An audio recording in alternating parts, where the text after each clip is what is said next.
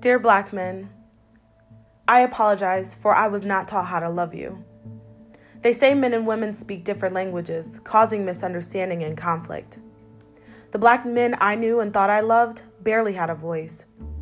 My personal wrath and anger towards the other black men before you, I carried into relationship with you. To be honest, the anger and hurt ran through my blood because of the pain my father caused. I have seen the anguish and lack of faith my mother had in you. The good black men were the ones that were exclusive to white women. Don't even bother because a dark skinned girl like me would never stand a chance. At least that was what I was told. I expected you to love me when the world around us teaches you not to love yourself. We as black women don't have it easy either, but for you, there is no support. I can't expect you to be the man for me when your own father neglected this very responsibility. Your mother could only do so much between trying to provide, raise, love, and support you. A job that is meant for two. My love was broken, sometimes possessive and jealous. The things the Bible tell us love isn't. Your behavior is only a reflection of how you view yourself. The immature thought of the more women you sleep with is what the hood defines as a symbol of being a man. Little did you know that with the increasing body count, you shatter into smaller pieces. Your spreading of your broken love creates a domino effect of broken hearts. You were taught not to cry. That was the building blocks to your emotional unavailability. You never learned how to handle your emotions. You create children with women who you don't see any future hoping to be more than your father, only to turn around and repeat because to break the cycle requires another level of strength that you believe you don't have. I had faith in you, the black man, more faith in you than you had in for yourself. I don't know how many times you've heard he ain't shit, the confirmation of what you are starting to believe yourself. You pull away not to neglect the ones you love, but to find a way to fix things. It is in your blood to provide, but your past hinders you from doing so. You drown your sorrows away with Hennessy and smoke until your troubles disappear. The black woman you chose, the one that was once your peace, has become the voice from the outside. She is not content with your trying, nor can she see behind her frustration. We are both fighting for the same thing. We are looking to each other to fill a void that our parents should have filled. I'm searching for the unconditional love of my Father, and you the guidance and love of your Father. Love is something we are born with, but how we show it through actions is a taught behavior. My only idea of a healthy relationship was what I saw on TV. It's not like that here in the real world. Black love doesn't have to be about struggle, but generationally, our bonds and foundation have been broken. Change is required when we feel like we are falling in the same space as the ones before us.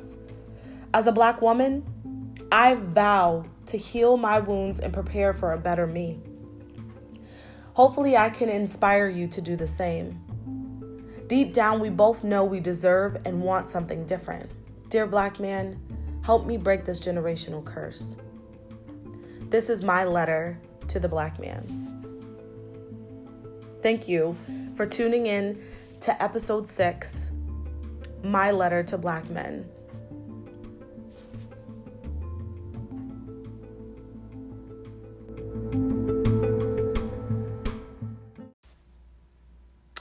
Episode six. I can't believe I am here on the sixth episode. Um, I'm really looking forward to uh, this episode specifically because um, this is a near and dear topic.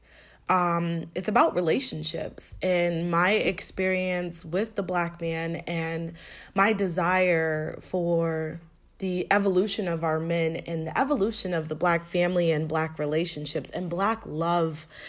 Um, I wanted to talk about it because as a black woman and being a single mother and going through the relationships and seeing the struggle of the black family and actually being uh, part of it, I am now on the dating scene. And to be honest with you, there was one point where I was actually going to give up on black love.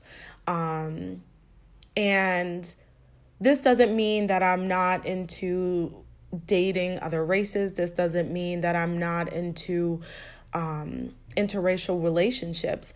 However, I do believe that black love is beautiful because I believe that the depiction of black love is rarely shown. Um, especially on television, and um, even though we see it uh, often on television within our communities, it's very rare. We see a lot of uh, black women raising children on her own. Um, just seeing the black woman being the face of families, um, being single and independent, and carrying the burden of the responsibilities of both the man and the woman. And I can honestly be, I'm going to be completely honest with you. Uh, one thing that I struggle with currently, right now, um, as a black woman, and being a professional, being an author, living in my dreams, I struggle with finding love. One thing one of my biggest fears is to become so independent that I push men away or I'm not receptive to allowing a man to be a man a lot of women that meet me, a lot of people that meet me tell me that I need to tone down my masculinity and um, my willingness to constantly do things for myself and not ask for help. Um, however, I've grown to become so independent and so uh, self reliant that to allow someone within my circle and to trust someone to get things done how I see fit um, has become very complex for me and or very difficult. So, on the dating scene right now, for me, I can honestly say that what I've noticed or I've identified is that even when I was growing up with my mom, I seen women, the women of my family, they will be the breadwinner, they would have successful careers, pretty decent jobs, making the money, having their own stuff. But the men that they ended up in a relationship or even had children with, um, they were on lesser lesser social statuses. And what I mean by that, it was typically men that they had to take care of. So it was like they were having another child. Um, most of the men may have been incarcerated. Uh, most of the men may have not as much education. Most of the men weren't obviously making as much money as them. Um, and I don't want to discriminate against men that don't make that much money, um, that are not, you know, that may have a criminal background or so on and so forth. But I don't want to discriminate against that. However, I've noticed that our black women are overachieving and really, really kind of superseding like our men in the community. And it's tough. And I feel like a lot of women are kind of accepting uh, men and in situations that are making less than them or may not be on the same level as them. And that can be difficult um, in a relationship. One thing that I've noticed also is that a lot of women choose those type of relationships and including myself, I identified with the fact that um, I unconsciously was looking, not looking, but would connect or desire a relationship in which I felt like I was in control. And that leaves no room for vulnerability. And what I mean by this is people will tend to gravitate to relationships with a man that is has less than or a friendship that with a person that has less than where a person becomes kind of dependent on them to where that other individual or the person that initiated a relationship feels like they can control that situation because it's like oh well where are you to go because you're not to find better than me because i do so much for you or i provide for so much for you. So it's kind of a sense of like you they create this dependency with within that relationship and it's unhealthy I've seen, you know, women driving their you know, cars, Mercedes Benz, Beamers, with the man sitting on the passenger side, you know, kind of, I feel like it's a way of enabling him. And some men are content in that situation with riding um, in the passenger seat and not taking the driver's seat in relationships and and that's fine. However, I feel like some women are fine with taking on the role as of becoming a man's mom instead of um, being a partner in this whole relationship. And so I have fell victim to that with my healing and nurturing nature, finding men that I wanted to help build up instead of finding a man that was already built and worked with him. Um, I honestly have learned that you can't raise a man. Uh, that was his parents' job. And when it comes to a man's evolution, even though I do believe that women can contribute positively in a man's life, if he is not ready and in that divine timing where he is ready to make that change for himself, um, any change that we do as human beings, I truly believe that if we do it for others, it's only going to be temporary. And as a man, I do believe that women can positively inspire a man to um, change and become a better man, but he has to want to do so for himself. And I see a lot of uh, like drug abuse, alcohol abuse within our community. Um, our men don't know how to cope. They are not learning how to deal with their emotions. No one has taught them. And with the men that had no father in their lives to lead them and teach them ways and how to be a man, manage your anger, and how to um, go about life as a man, uh, a lot of men are lost and there is not a lot of support system for them. There's not a lot of resources. And we do have that hindrance when it comes to seeking counseling um, and seeking you know help so, my first experience, obviously, and I truly believe that a woman's first experience with a man and a man, the first man that teaches a woman how to be treated by a man is her father. And my experience with my father was we had a very close relationship. However, um, I saw my father's brokenness through the decisions that he made. And that was with having multiple children with multiple women, um, getting caught in drug abuse, getting caught into just really self destructive behaviors because he did not have that self love and he did not have his confidence. My dad, from uh, what I know, never knew his father, never got to meet him, and was raised by his mother.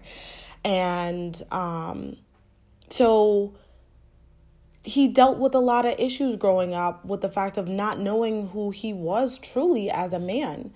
And a lot of times, men tend to or are taught the more women that you have, or the more um, respect that you have in the community because of your sports or whatever it is that you engage in, that's what makes you a man.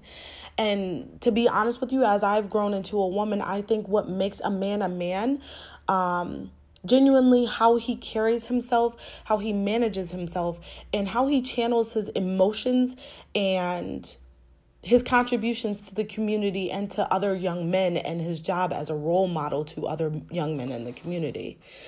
So basically, I wrote this because I struggled with relationships with black men.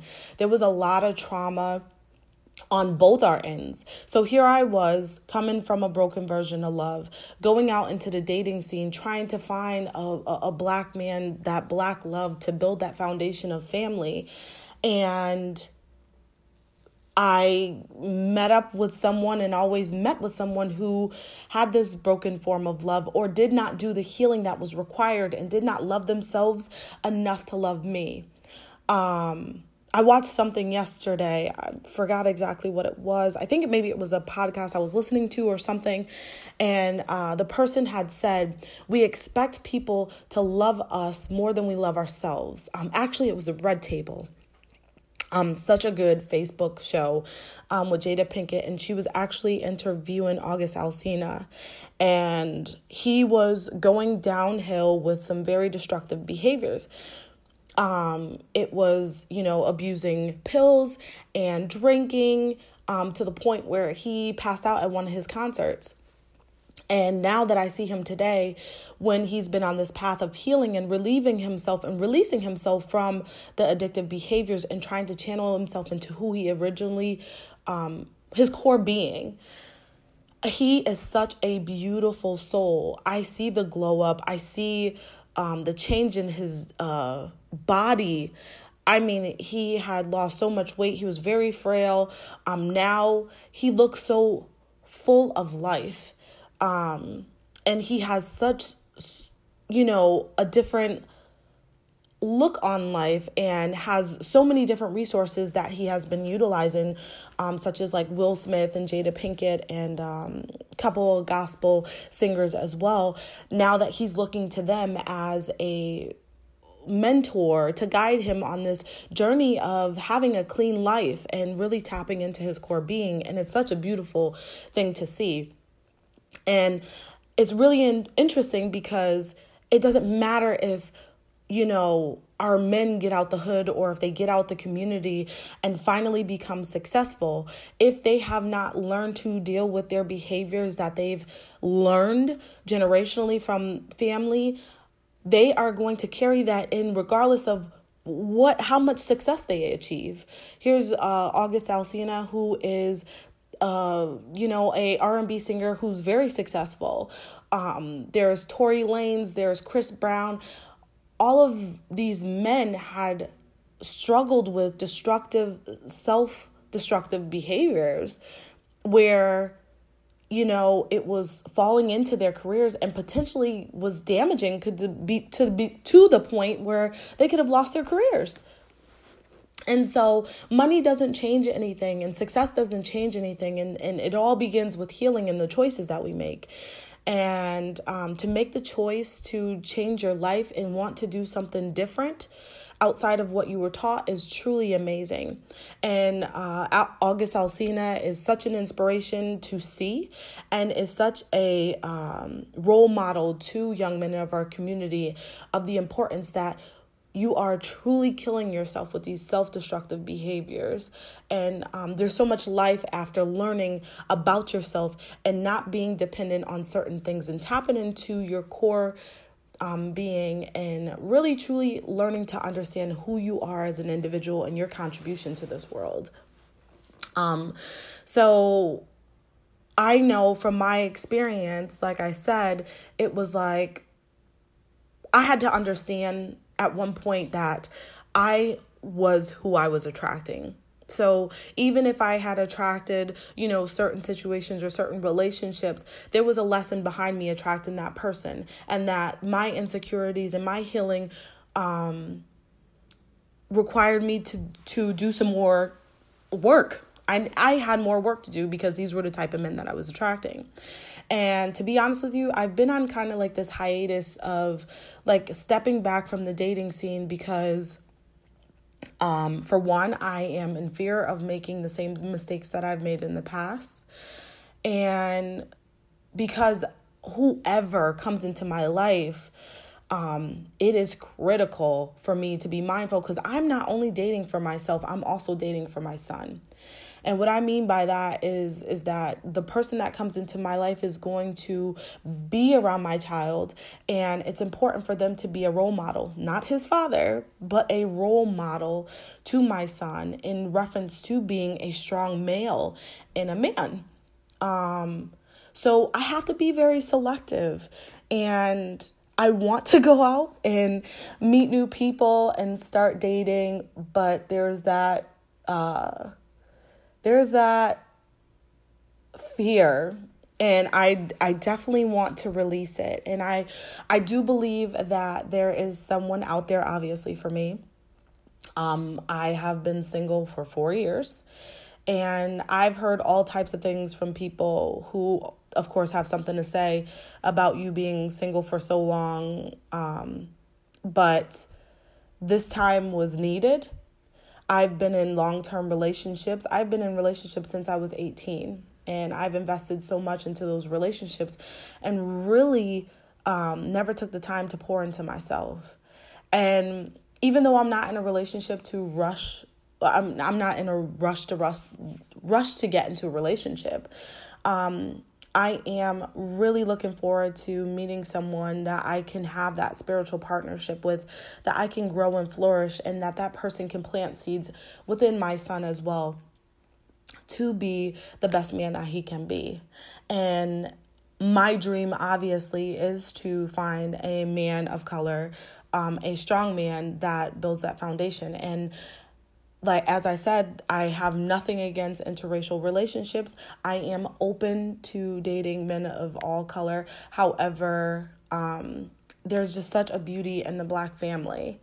And I felt compelled to write this because I was at one point giving up on uh, black men because I seen that they were struggling. And I tried to save them for, or save the ones that I came across for um, so many years and I ended up drowning myself.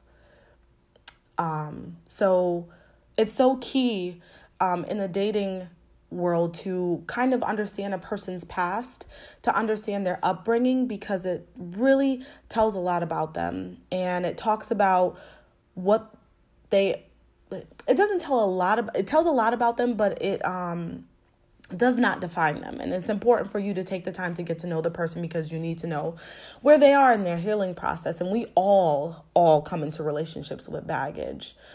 Um, so that's where I'm at. And I had to talk about it because it was really frustrating for me to see how far Black women were coming and how we were overachieving and really doing so much and it so- seems like our black men were falling behind and the ones that weren't falling behind didn't seem interested or even have respect for us anymore um so it's a very sad thing to see and um, I'm not giving up on love. I have my days where I'm like, you know what, fuck it. I am giving up on love. I'm so done with it. Um, but love hasn't given up on me yet, and so I just can't give up. And so not only did I write uh, Dear Black Men, but there was also a chapter that I wanted to touch base with, um, which was restaurant. And the reason why I brought this one up as well is because it's kind of, uh, well, it was a result of me actually dating a man that I had met. And um, I actually started to fall for him. And I still have feelings for him. Um, he is extremely intelligent. Um, he's just really a nice guy. It was a different experience than what I was used to. Um, very independent, uh, no drama, very uh, confident, and well spoken. There was just something about him that really just spoke to parts of my soul that I just was like so intrigued and I was just really got caught up. Let's just put it that way. Um, and the thing was is that he had a lot of the qualities that I had wrote down on my list and yes I did do the list of what I wanted and desired in a man and he had a lot of those qualities. He was missing a few. Um, I wanted the man to at least be able to cook a meal he he does not want to cook absolutely nothing. He's like cooking is not my thing. That's not it. I just wanted a guy to at least be able to cook me scrambled eggs one day out the weekend or something just to switch things up. And I have no problem being in the kitchen. I have no problem cleaning. I'm very domesticated. Um, so it wasn't a big deal, but um, that was one of the things. And also, I feel like emotionally with him, um, there's this level of disconnect. And I'm a very hard on my sleeve, very open person. I love to tell someone how I feel about them because I feel like it's so important because I know the value of today. And I want to know, I want people to know how I feel about them um, because, God forbid, if something happened to me, I really want them to know and not have to wait till you know, the last minute. Um, I'm very in the moment person, and like I said, I've experienced death so much, and um, that traumatic events can happen at any time, and it hurts me to keep things inside. So I'm very expressive of how I feel about him, and I have went about that and and discussed that with him. And this person, however, I feel is still testing their waters, still getting to learn themselves, and really is on the dating scene and is looking for something. And I don't know exactly what that something is yet. But however, I have decided that I need someone who is a friend. And I first.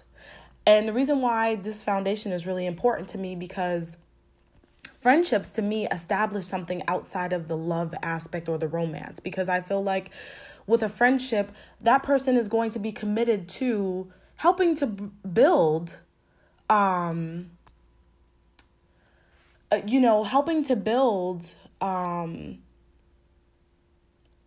just uh open communication um someone that can help you help remind yourself of when you don't love yourself anymore or when things are going bad. I needed that friendship, and I noticed that in my marriage, love came and went. And I could honestly say maybe that was because the person that I was in a relationship with, it wasn't unconditional love, but more of a conditioned love or love with conditions.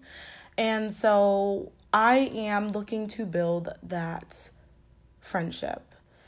And so, anyways, uh, the communication was um, a little off between me and this person. This person lives far away, not too far, but um, a couple of hours away. Uh, the communication wasn't there. I did not feel a sense of security with this person. And even though we weren't in a relationship, we were getting to know each other. I felt as though that I was a uh, a choice uh, not someone's priority. And I've learned a lot from this person. Um, I've learned a lot from my experience with dating. And again, um, sometimes we tend to choose the same people but in different bodies and i'm not saying that this person reminded me of you know my past relationships but um, as women again the dating scene is a reflection of where we are. And so I had wrote this chapter restaurant because I felt like I I asked the universe for this person, but I wasn't really specific as to what I needed and required from this person. And so um even though that this person is sent to you, it doesn't always mean that that person is the one. Um, we all are looking for the one, and I decided to myself that I am the one. However, I'm looking for someone to compliment me and to also come into uh, my situation or our relationship whole.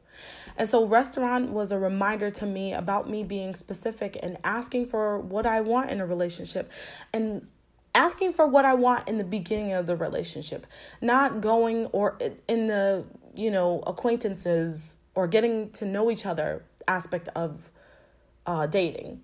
Because I feel like we wait until someone does something that's a no go for us, and then sometimes it's kind of too late for that. So I'm going to go into the chapter and I am going to go into an interview with my girlfriend who is a soul sister to me named Salima, who is absolutely amazing. Um, we have great conversation. Um, and I figured I would share with you um, our our traditional conversations on the phone and us being these single um, women that are dream cra- dream chasers, um, goal driven women who really are not actively looking for love, but are in the process of becoming whole within ourselves and and tapping into our self-love and looking for companionship. And we are in different places. I'm divorced. I'm not interested in looking into marriage as of right now. However i'm open to potentially whatever may happen in the future.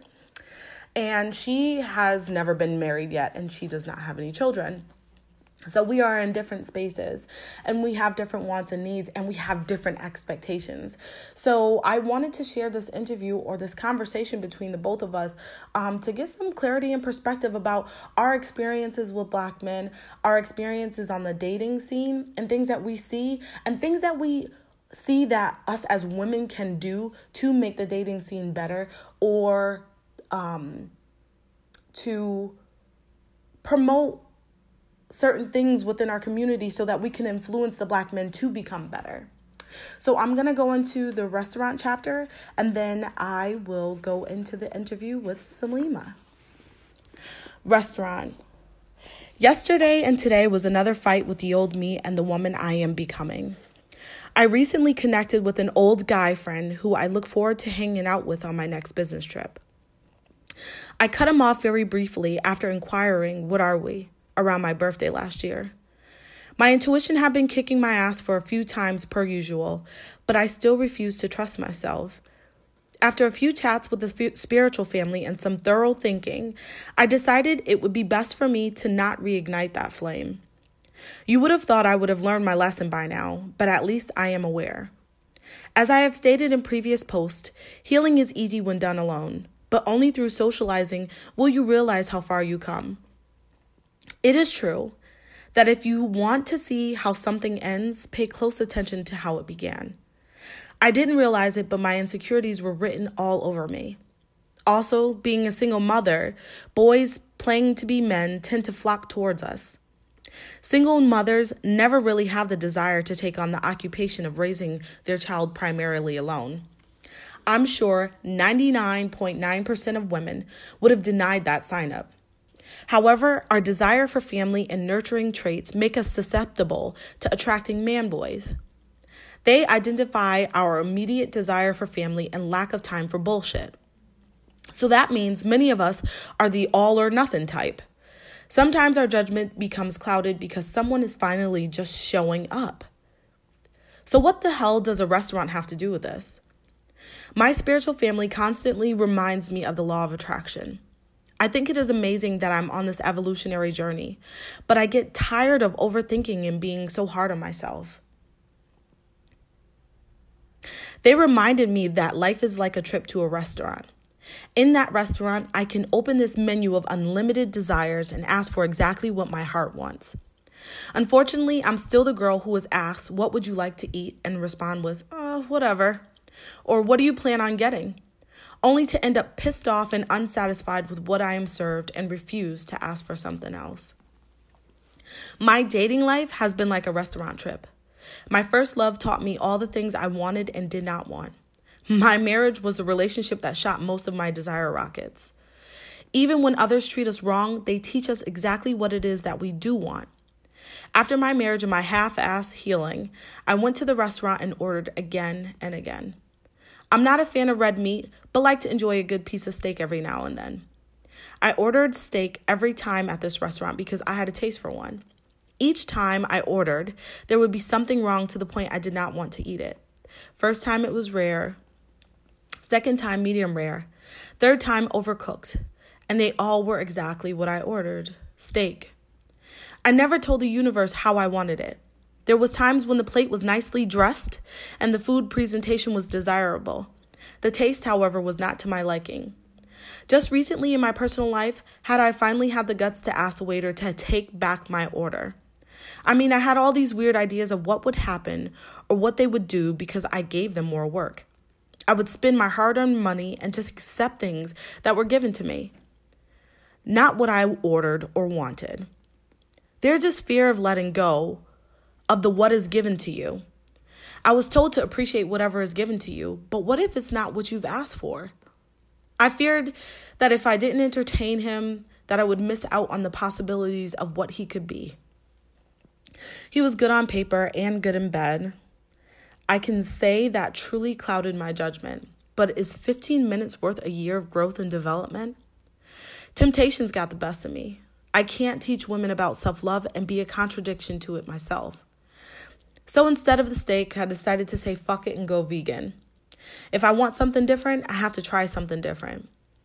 Be aware that just because you have evolved doesn't mean that you will not continuously be tested.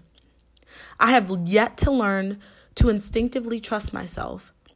With that information, how can I learn to trust someone else? We can't ask for others to provide to us the very things we are incapable of providing to ourselves. My next visit to the restaurant, I'm going to order something that is market priced, something that I feel I am unworthy of obtaining. In the meantime, my job is to continue working on me, learning to not accept what is served to me unless it's exactly what I ordered off the menu of life. The great thing about life is that every day is another opportunity to become your best self and to make another choice if the original choice isn't working for you. Excuse me, waiter. I need to make another selection.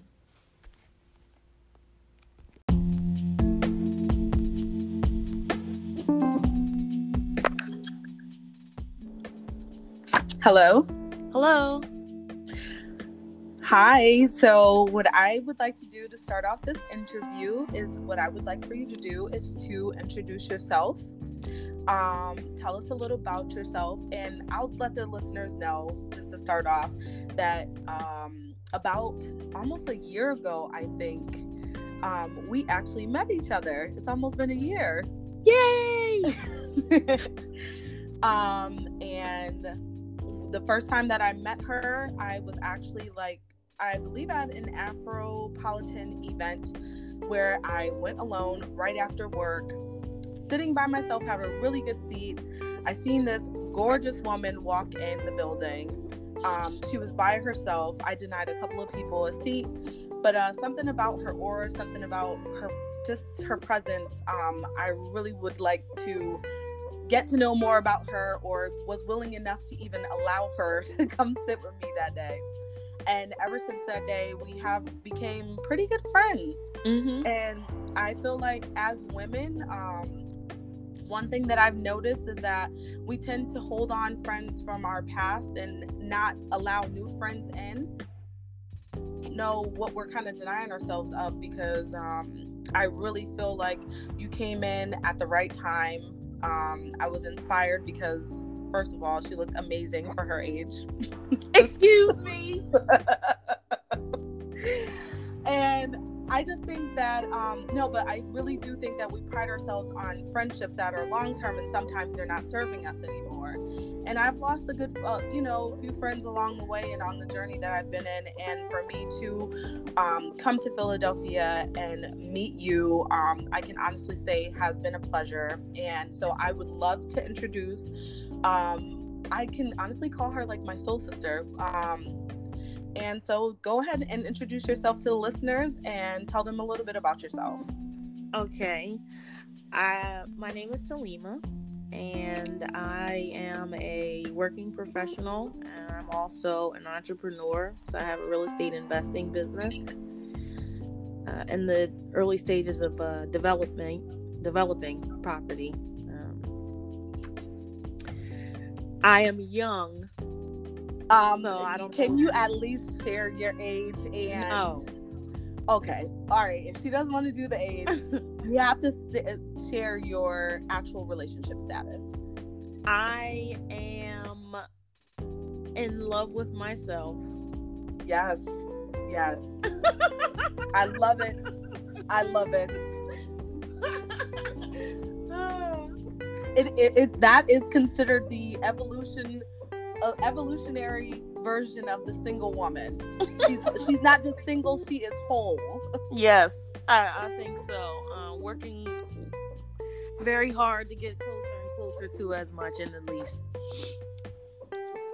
So I wanted to talk to Salima because we have some really great conversations when it comes to relationships, and there's a lot of viewpoints that we both agree on and disagree um, in relation to relationships and the dating scene nowadays. Um, so one of the chapters that obviously that I made as the topic today was my letter to black men. And I had a few questions for Salima, and I just wanted uh, to get her perspective on them.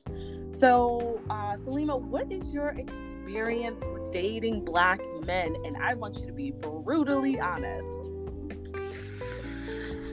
Um, hmm. I think every experience is somewhat different. I don't know that I feel comfortable making any blanket statements because I know people get really offended by that and it, they get defensive and then they kind of lose the message. So, what I feel comfortable saying is that each experience has been different and I can look back on each experience and understand why it happened when it happened. I definitely can agree. Yes. Um, I could say something like, uh, you know, there's been issues in terms of like emotional connection or uh, emotional availability or all those kind of like fancy psychological terms, but I, I don't necessarily feel comfortable saying that because I've not been emotionally available either. That I can agree as well. So I, that, I in... think that I've um I'm sorry I'm gonna cut you off, but um especially early on, you know, in my younger years, I did not uh, have any experience with connecting and having like a deep relationship, and I, I didn't even know what that was. So I think I had relationships that kind of mimicked that. And I've also, you know, myself kind of like held back a lot. So my, my experiences have been different and kind of unique, I think. So, um, the the art so basically that short story or that chapter talks about my relationship with my father. Now we've talked about it. I have a pretty interesting relationship. I haven't spoke to him in ever since my son has been born. Actually since london's been born so that's about almost seven years. Mm-hmm. Um, so we've had a very disconnected relationship. I did most of my teen years, he raised me. I spent a lot of time with him. However, we really got disconnected when I got into a relationship with my ex husband because he was a reflection of who he was um, years ago. And um, a guy that I was talking to recently had mentioned to me about the importance of me rekindling that relationship or touching base with my father because he felt like I could never have a healthy relationship without that father daughter relationship. In some terms, I do agree, but however, I've kind of forgave the relationship and I don't have any expectations and I feel as though that I sometimes can love people from a distance. But in your case, what was your relationship like with your dad? Um, I can I can definitely tell you my relationship with my dad. I just want to touch on something that this person told you that I disagree with, which is that until you have a relationship with your dad, you can't have a relationship with somebody else. And I understand the sentiment behind that, but that is incorrect because sometimes you don't have the ability.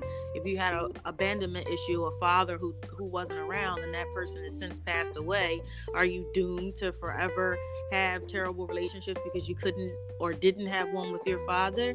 So I feel like when you have that kind of trauma early on, it's more accurate to say that you may not be able to have or will not be able to have a successful deep connection with someone else until you heal that, whether you actually are in communication with that person or not. Right. So I, I just felt compelled to kind of make that clarification. But in terms no, of me, cool. I didn't have a dad growing up. I had uh, a father who was absent, so he, you know, kind of popped in and out. Early or early on, he was there. I remember visiting him, staying with him, him really taking care of us uh, up until probably about I want to say four or five, maybe earlier than that. I'm not completely sure. And then all of a sudden, boom, gone, disappeared, no explanation just gone. So I I know that that trauma was always there, and that's why I refuse to connect with men deeply. I, I just refuse to do it. I, I had situations, uh, you know, relationships where, where guys were always, you know, trying to get close and trying to connect with me, and it, it just wasn't going to happen. So that that was my experience growing up we've since I, I know I held on to that for a long time, but you know, I started to get older and I started to feel like I wanted something more out of relationships and I understood that there was some disconnect based on I didn't necessarily know why, you know, what it was based on, but I knew that there was a disconnect and that I wanted something more. So I started to seek answers. And mm. that led me to counseling and different things to be able to un- uncover what was taking place. And I started the healing process. And once going through that, I did forgive my, uh, you know, father for what I was holding against him and uh, forgiving myself too for for judging that. And i can honestly say that i don't hold that against him. I won't say that i'm perfect but i don't hold it against him in the sense that i did growing up. So right. after letting mm-hmm. that go i can actually have a conversation with him and i do talk to him at this moment in time. I do. I i have a relationship with him that is comfortable for me. It's not based on fear and it's not based on what he dictates or what he wants or what anybody else thinks it should be. It's based on what I can handle and I stick to that and I'm proud of that.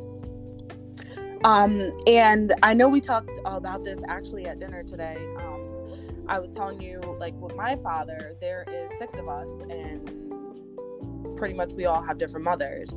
And um, I know in the black community, this is something that is very prominent. Mm-hmm. Um, what was your experience in relation to that and your siblings and that type of relationship with the black man and your dad um, having multiple children?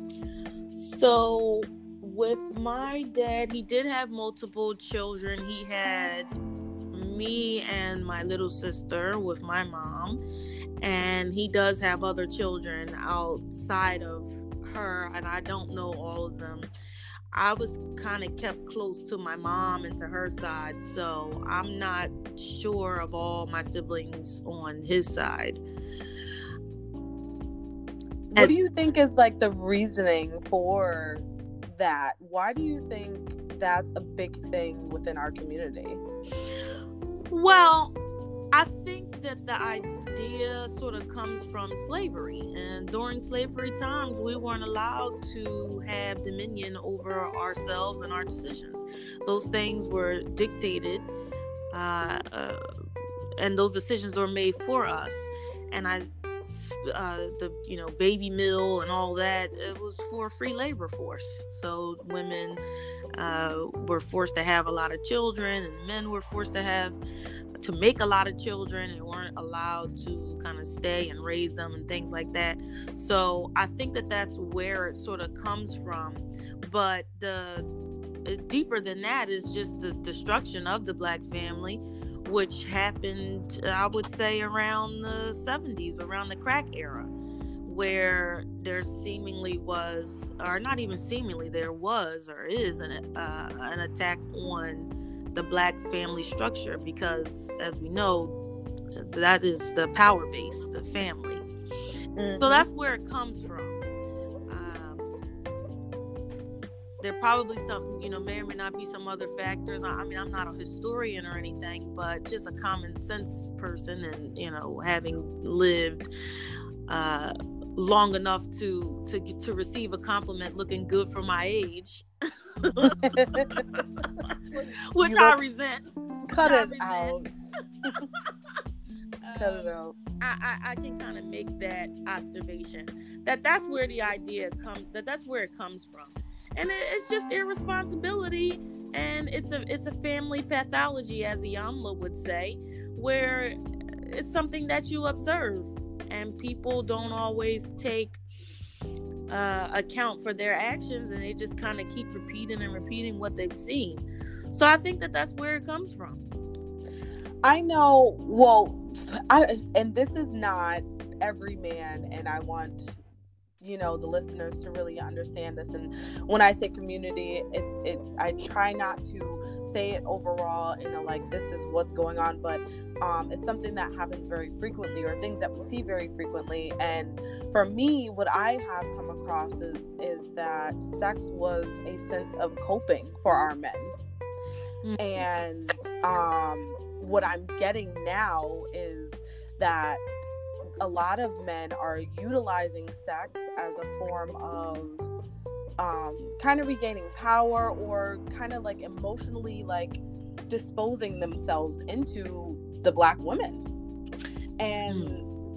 I, I really felt like we were kind of like absorbing um, whatever baggage or whatever anger, whatever was they needed to dispose of whatever type of energy and they disposed of that and within the women. Mm. And I do feel like black men struggle because to be honest with you, men alone don't have as much resources as women do.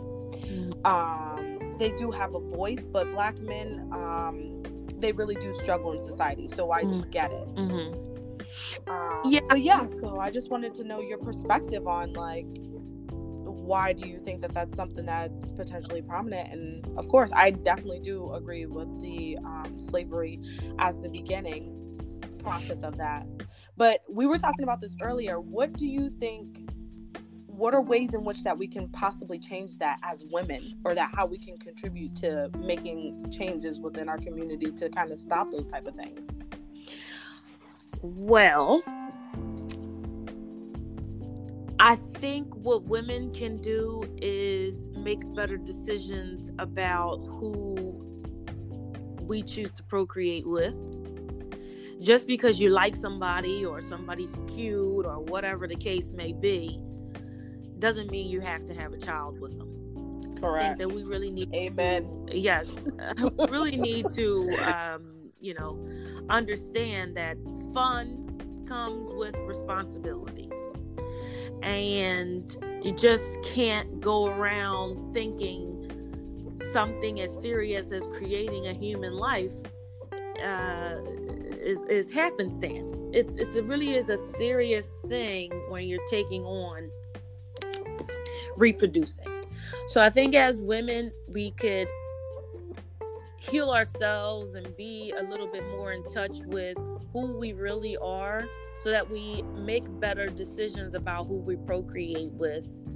And at least, at the very least, you could try to do things. I mean, obviously, you know, uh, you never know how things are going to turn out, but you could at least try to make a good decision to have a family structure the first time around. Right. I agree. I definitely agree. So just having so having a little bit more respect for the process say respect for yourself because people like to get defensive when you, you know, they think you call them names. But have a little bit more respect for the whole process of procreating and having a family and just aiming a little bit higher, thinking a little bit higher of yourself and and you know who you're you're choosing to connect with in that way. And I think that overall, if we start to do that, start start also having respect for relationships as well, as opposed to you know double dipping and having a man that has a woman and all these extra things all of these sort of negative low vibratory things that we engage in mm-hmm.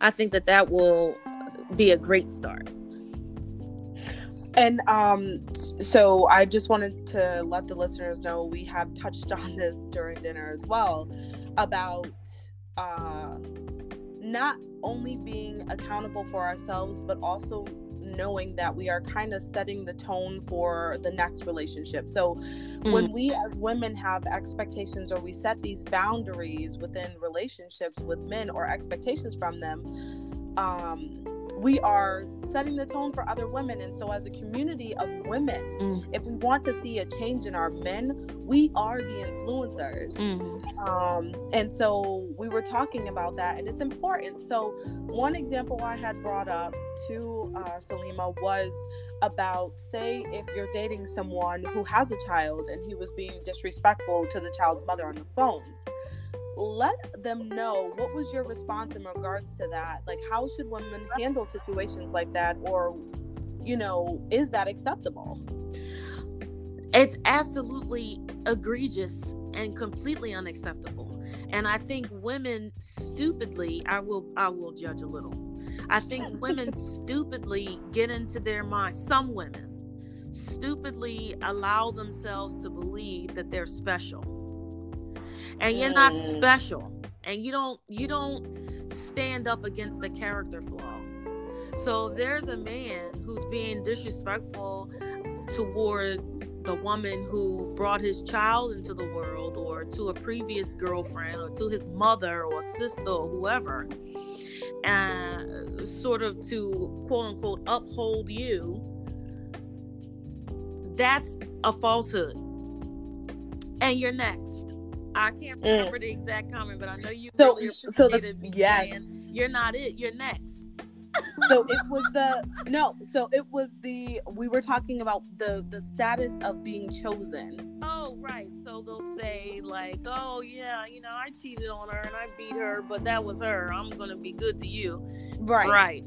Right. Okay right exactly and so women have this sense of like oh i was chosen he's going to be different for me and we need to realize that his his his the way he reflects his anger towards the woman that brought his child into this world um, you can only imagine what he would do if he was angry with you.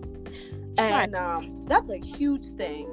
Okay so i could talk about this have you ever asked a man how does he channel his anger or manage his anger when you're on the dating scene you know that's a very interesting question and i never thought to ask anyone that i never did but that is one of my questions. That is one of the things that is important to me.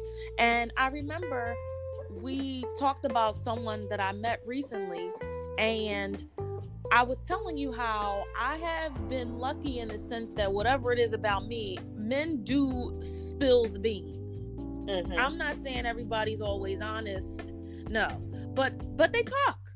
They mm-hmm. talk if you let them and I listen. I, I genuinely listen. I know I love to talk too, but I listen. And so I my experience was this guy telling me his whole life story and how his you know, he was abandoned by his mother and he was abandoned by his father and he was raised by a grandmother who had like 20 other people in her home and he had to leave or ended up leaving at 12 blah i mean it was just it was horrendous and scary and i asked him what have you done to remedy that within mm-hmm. yourself like what have you done? Have you gone to them i don't believe he says i, I don't believe in therapy now mm.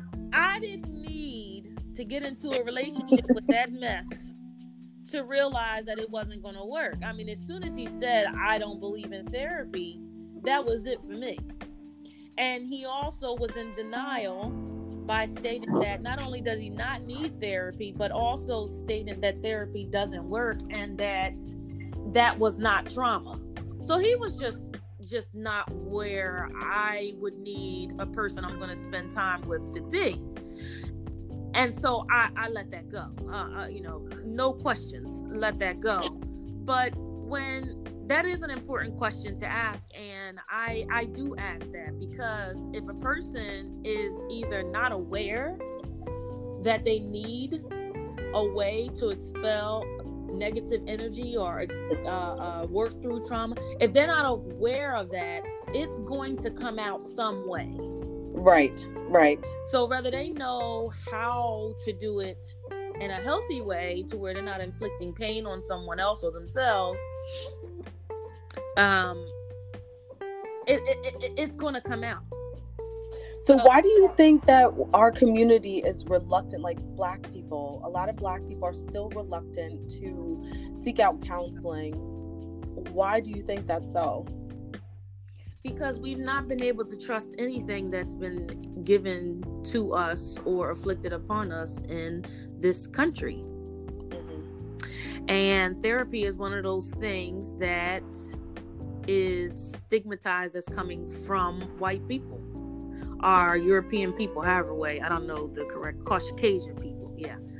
Uh, coming from America, whatever you want to call it. And I think that it's a distrust sort of thing. And I understand it completely. That's something that's very serious and very delicate to have to entrust your innermost thoughts and feelings to another person. In my mind, that's kind of where it comes from.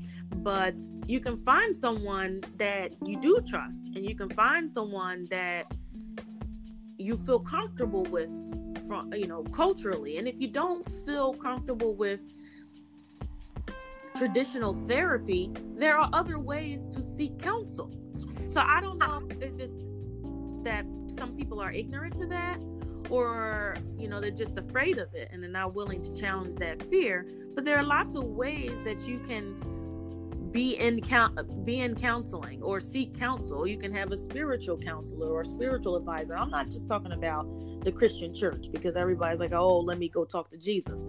Um right. I mean a spiritual counselor where you can literally sit and communicate with elders who can give you advice and help you to understand your experiences. You can go to a traditional therapist. You can sit and talk to Jesus.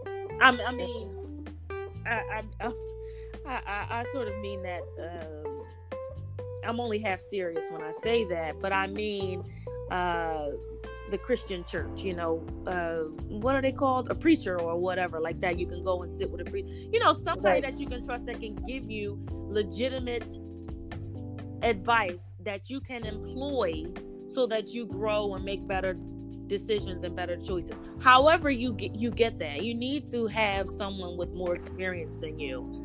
Well, you said a key term, the employ, because I think with the Christian church, what I've got and, and why I kind of steered away from it just a little bit, um, I do still, um, I'm still very Christian based, mm-hmm. um, because that was what I was brought up as. But um, and I still follow the Bible, and I think a lot of the stories are very relative and meaningful.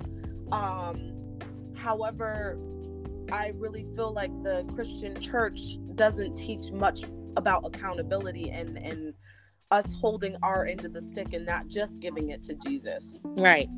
That's a that's a big important uh, thing that you mentioned there because at the end of the day, it's all about accountability and um, taking responsibility so that you can make another choice. If it's always up to someone else, you don't ever get a chance to to see what you're made of you can just kind of do whatever and just put it out there and oh you know I'll, I'll pray it away. No there is you do have responsibility for yourself and your actions and that's why i like other forms of therapy as opposed to just religious because at the end of the day i want to take responsibility for myself and my actions and my own growth.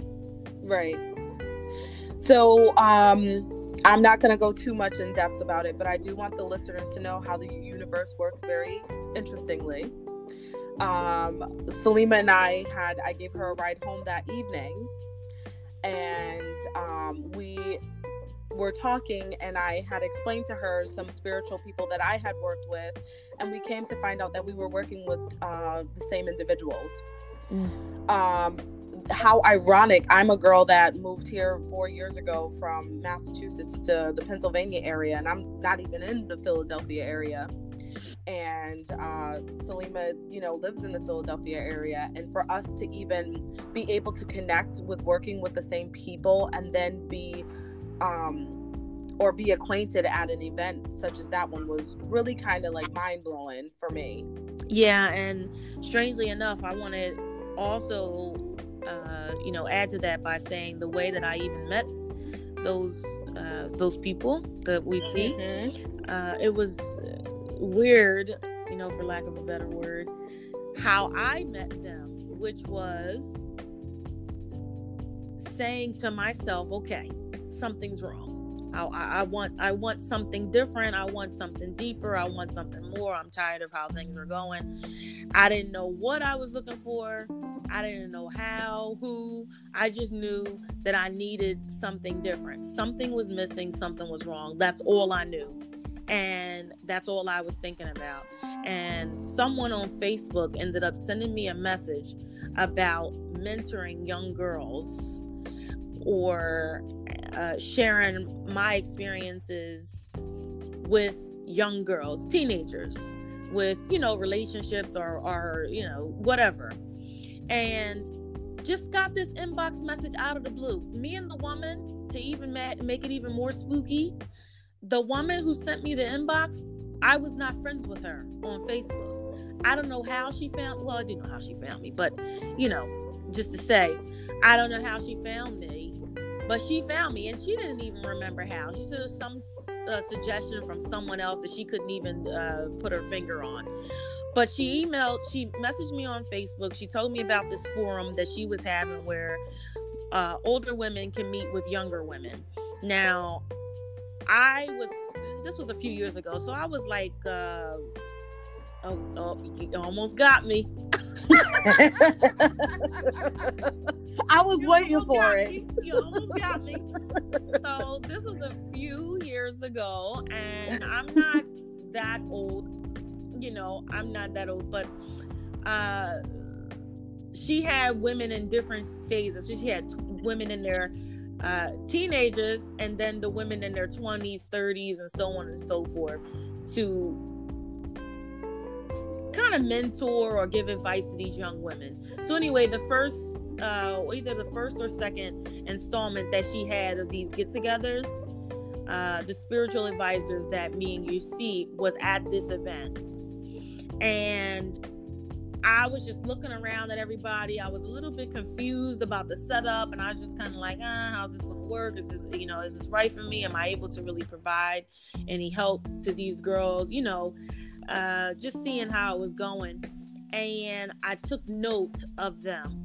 I don't know what it was. It just uh, something about them stood out, and I was like, hmm, you know, and that's how I ended up being connected with them. So it wasn't even anything that I was directly uh, given. I just kind of stumbled on them. So my experience with meeting them or how I was introduced to them was I was actually vending. I just started my first business, Femme Forte de Couleur, which means strong women of color and um, I was vending uh, gemstone bracelets, bags in Philadelphia area. I absolutely loved it. I was just getting like kind of like my feet wet. and being like experiencing like the Philadelphia culture. And I came across a couple of women, uh, one by the name of JoJo, who hopefully will be featured on one of the podcasts later on. And uh, she saw my bag and she absolutely fell in love with it. She entered a raffle and then she actually won it. So um, she was just so happy we were just talking about all types of stuff. We exchanged numbers, and she was just enthused about the movement that I was trying to create. Mm-hmm. And but there was that contradiction to the Femme Forte because I just went through.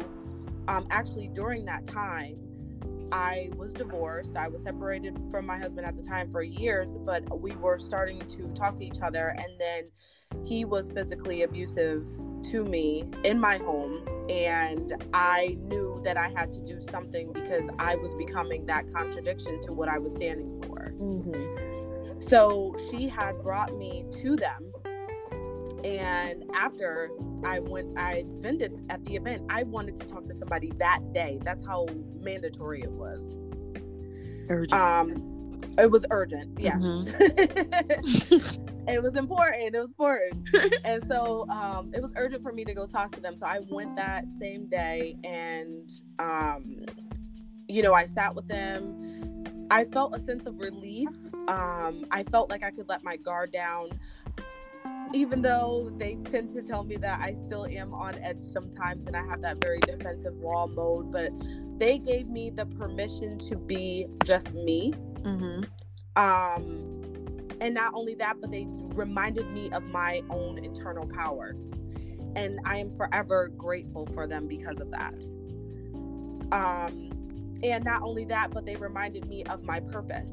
And it's tough when we are called to do things and we feel like we need to remain in our old ways or we're in fear of disconnecting from our comfort levels. So I had to be reminded like you have a greater purpose like you did today mm-hmm. and that I need to let that go mm-hmm. and I did. Mm-hmm.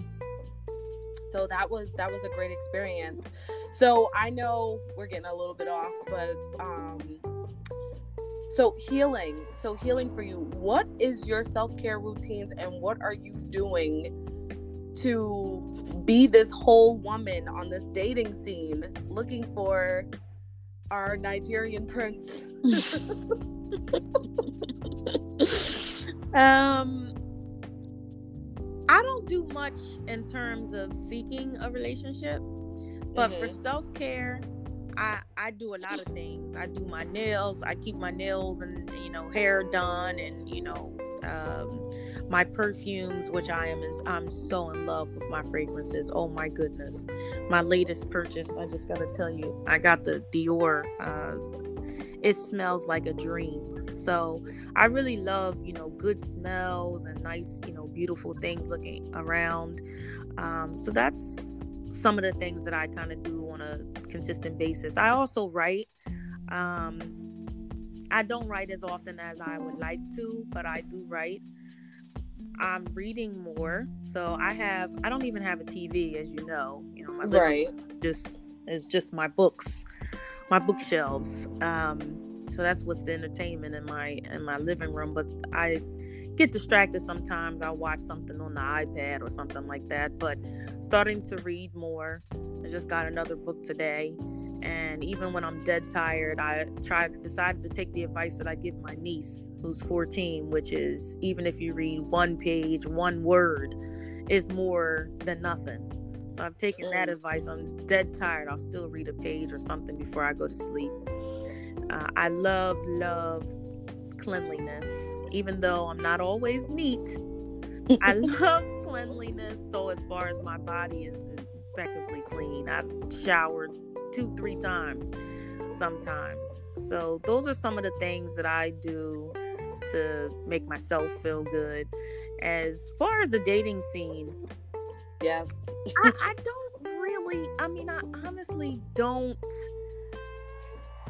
I, I don't feel like I seek ways to meet guys. I just, you know, I mean, I might try different things. Like some people say, "Oh, try an online uh, online thing or try an Amazon," and I'll do it. But I, I, I don't really feel like I do a whole lot. I know that I could do a little bit more.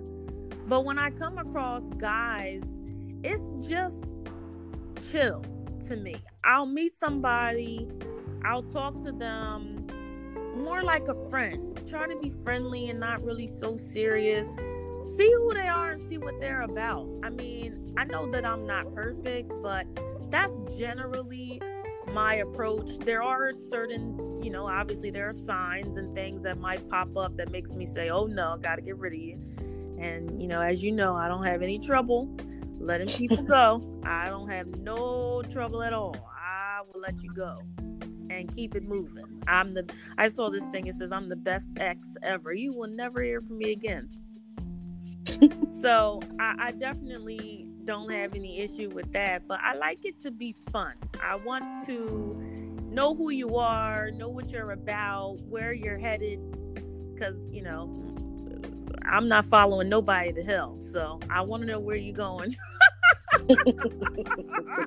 who you are and what you're doing. That's how, you know, that's how it is. I have noticed that with this so called, you know, technical age or whatever you want to call it, where guys aren't necessarily aggressive and they're not going after women and they you know it's they're either getting used to or expecting women to go after them i don't subscribe to that that's not going to happen i'm not going to do it guys this I, just to put this out there there this is one of the very things that we always disagree about but i've learned to respect her ways in which she goes about doing her thing and and we do listen to each other.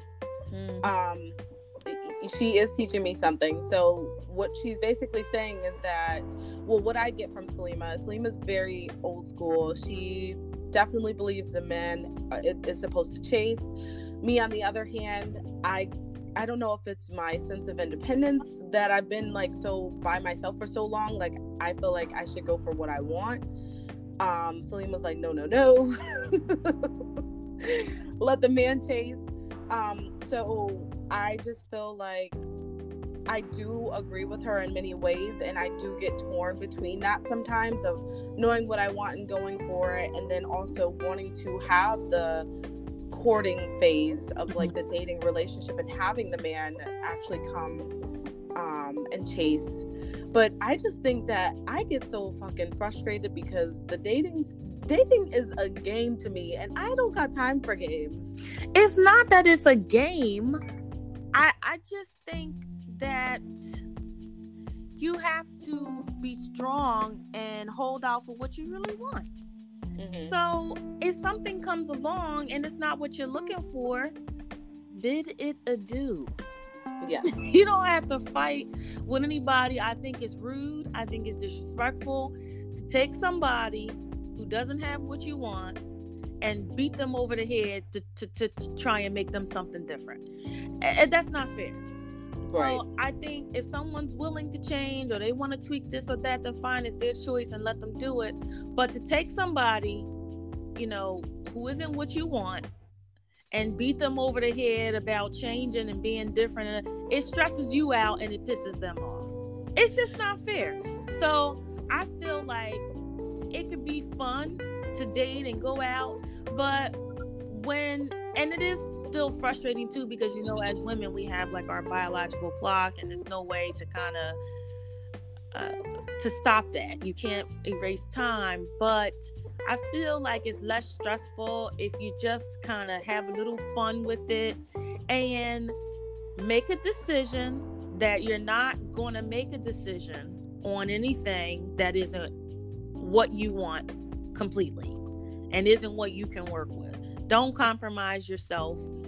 Definitely don't compromise your dignity, but try to try to relax and, and and not be so hard on yourself. Of course, you can get lonely. Of course, if you know someone shows up and they seem like they have, you know, what you want, you may you know you may go there, but you can make a different decision too. You can change your mind and just right. try to be a little, you know, lighten up a little bit. And I do see how it is very frustrating, you know, sometimes with guys having become accustomed to doing whatever they want and still getting what they want. So I know we touched on earlier about the female community.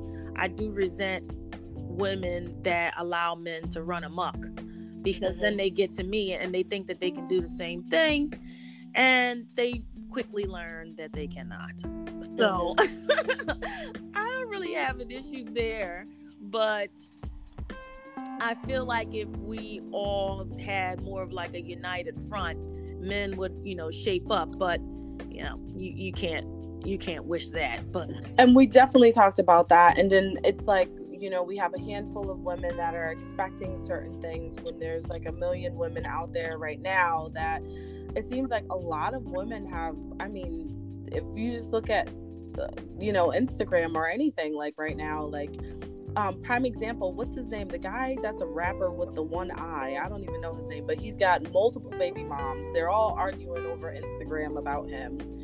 And i don't even know if he could see all of them. That's messed up. Oh sorry. But it's like you know they're all arguing over him. They all are in the same situation. though. that's the fucked up part about it. It's like they all have a child by this man that he has a kid with them. He's probably with them for a year and then goes about and does his own thing and keeps it moving.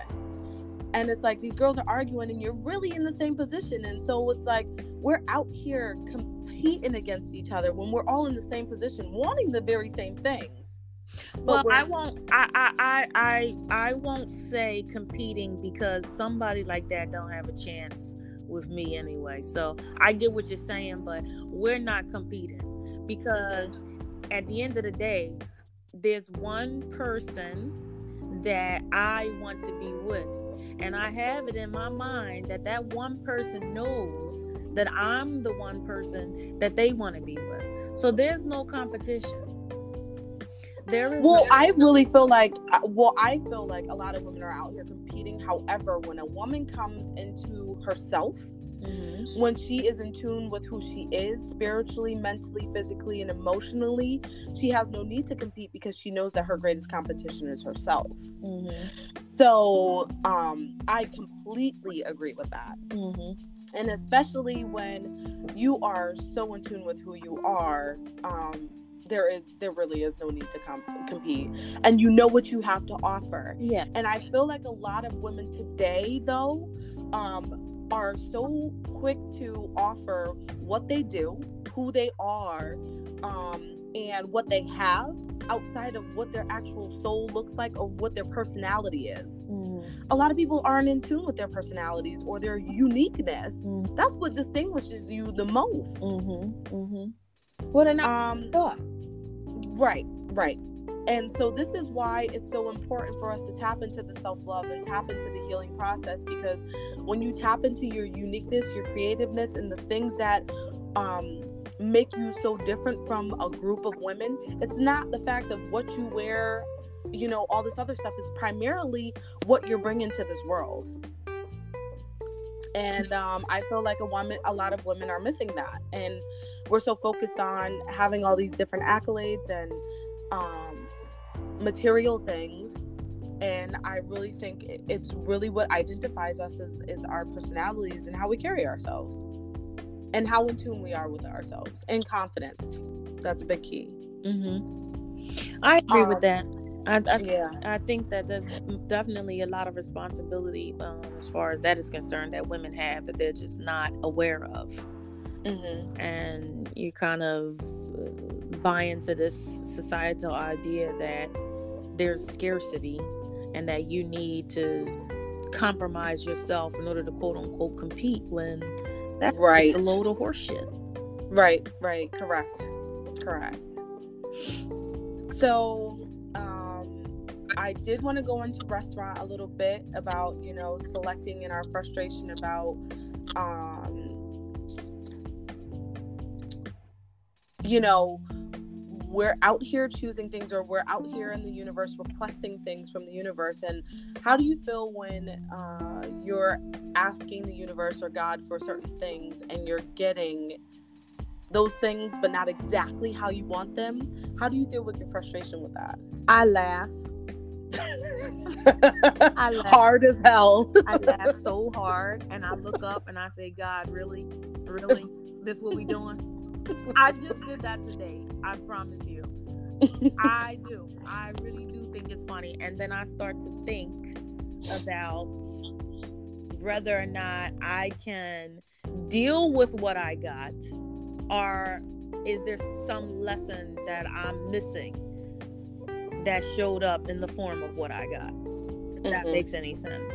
yeah So, the best way that I can give you an example of that is a recent relationship where this person is, as you know, absolutely amazing. Aw, I'm smiling just saying that. Aw, what a sweet guy. He's so sweet and he really, you know, I've gotten gifts, you know, I've gotten flowers, I've gotten all those things, but it's very different from him. It doesn't feel like he's trying to buy me. It feels genuine. Mm-hmm. And he what what I love about him honestly is I'm very fierce when it comes to protecting my people.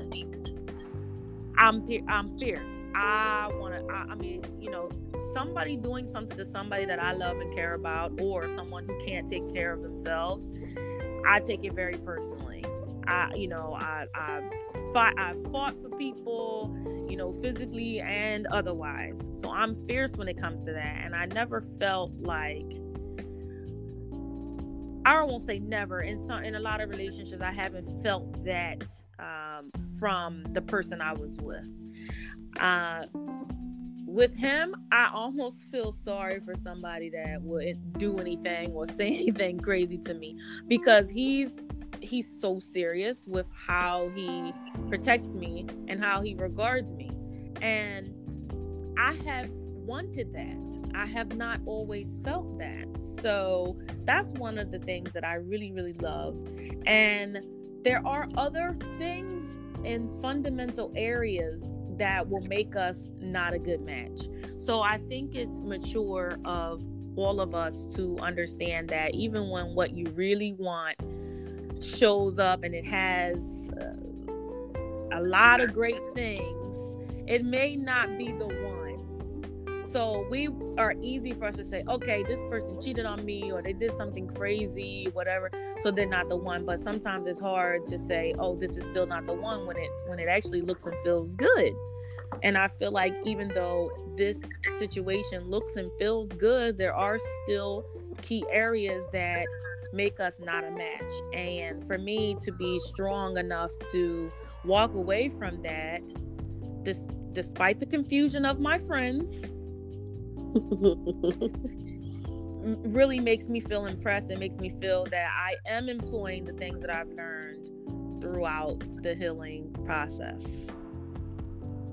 And that's amazing. Isn't that so nice? It really is. Oh, you're a mess. but yeah, sometimes it feels good and you and it's still not right. So it's just all about making that decision that you're gonna hold out for what you want. So as far as dealing with the frustration of that, yes, it is frustrating. It is very frustrating. But instead of getting pissed off about it, like I said, I just choose to laugh about it. Um, I have I, I've laughed about it even today. Sometimes I get sad, sometimes I get upset, and you know I'll go through the motions, go through the motions of whatever emotion I am feeling at the moment. But at the end of the day, of the day, I can't harbor on on that in a negative way. I just have to keep moving and knowing that I made the right decision. And as far as I'm concerned, I'm perfectly okay being with myself. So I don't have to accept what shows up if it's not completely what I'm looking for. And I think that a lot of mm-hmm. people mm-hmm. settle because they're unwilling to face themselves. And I'm just, I just don't have that issue.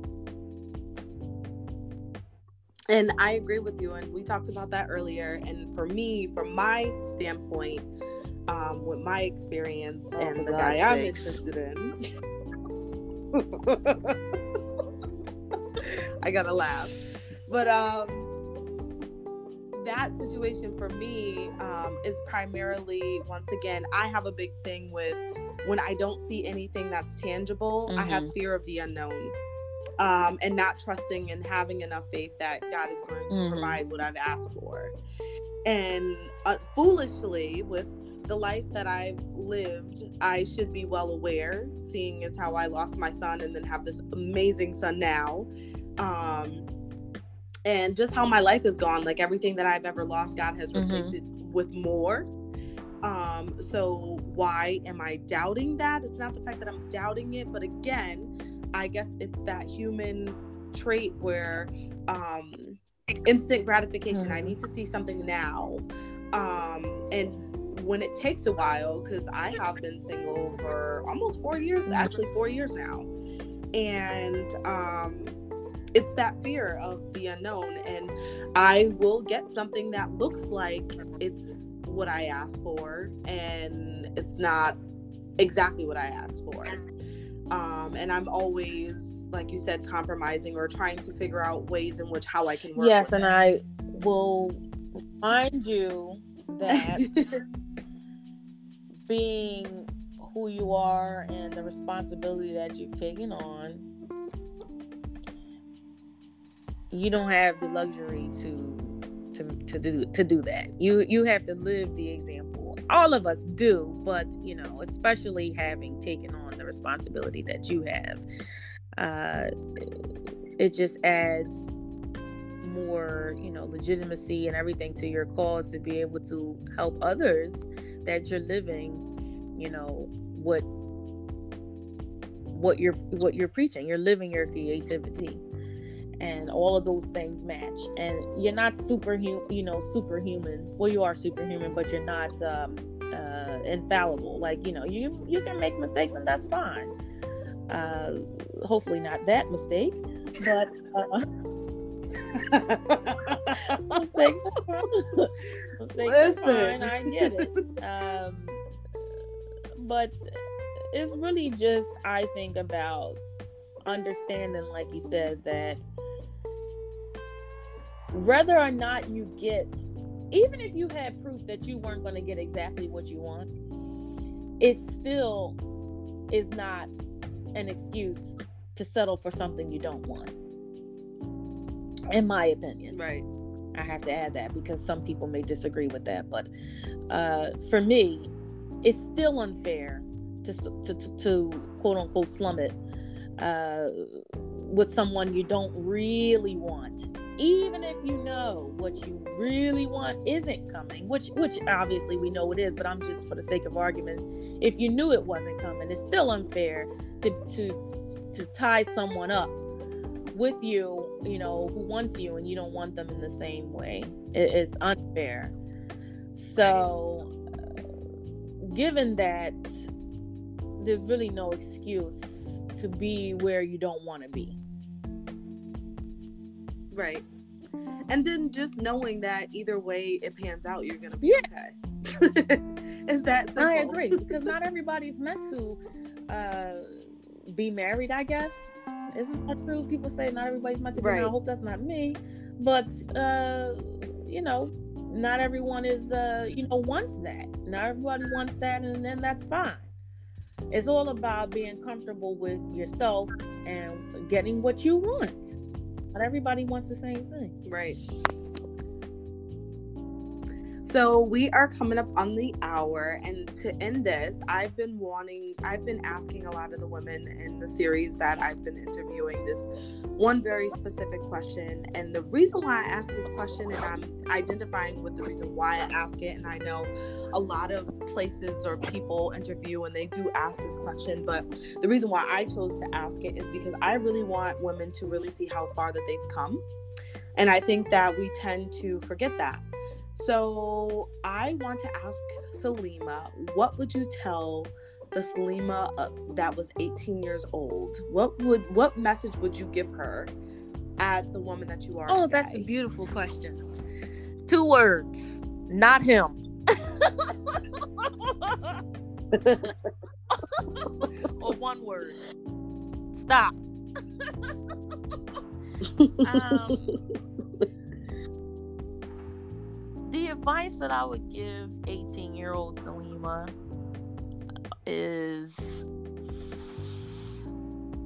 to I don't even think 18 year old Salima was worried about men or anything like that, to be honest. Um, so I don't know. Let me think about that. Or you could just say to your Okay. self, the girl that needed you the most, whatever Oh. age that was, what would you Hmm. tell her right now?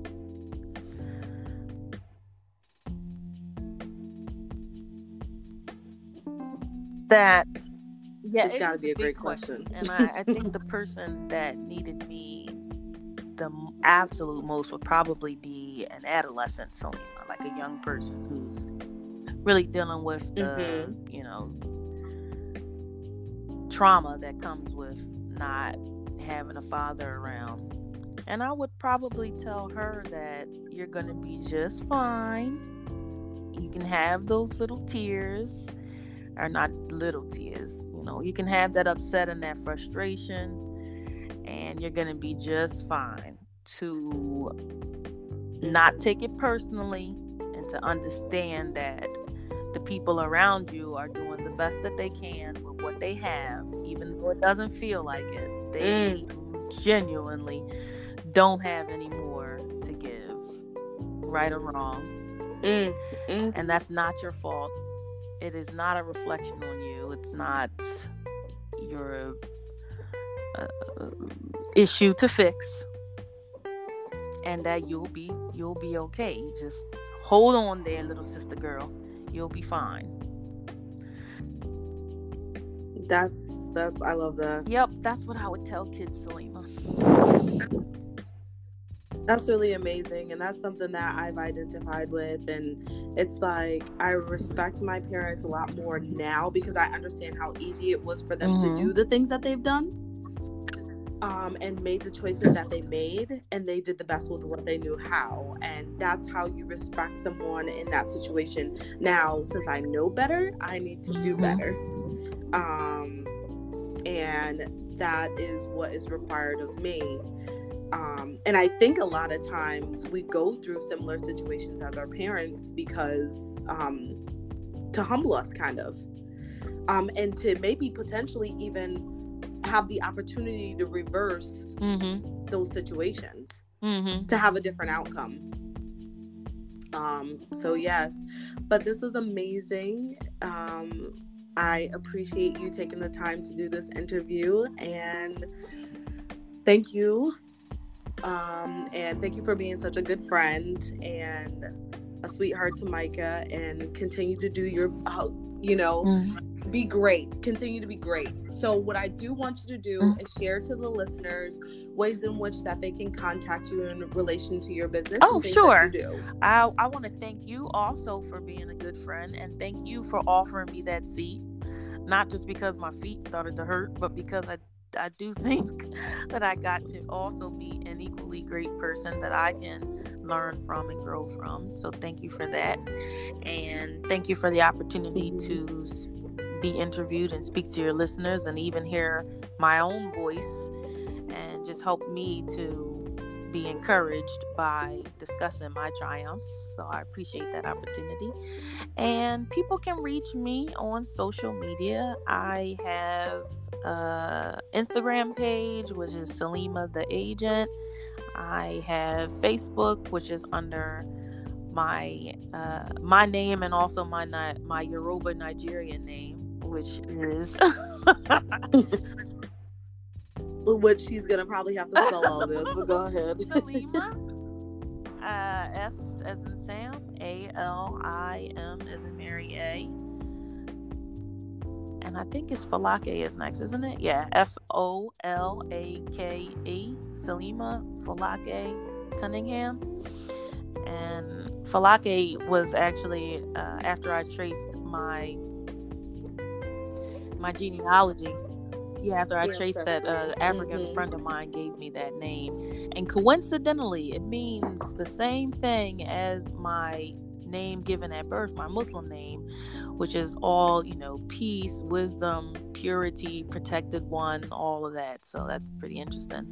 So that's where people can meet, uh, reach me. I, I also have an uh, Instagram page for my investment business, which is Cunningham Investments.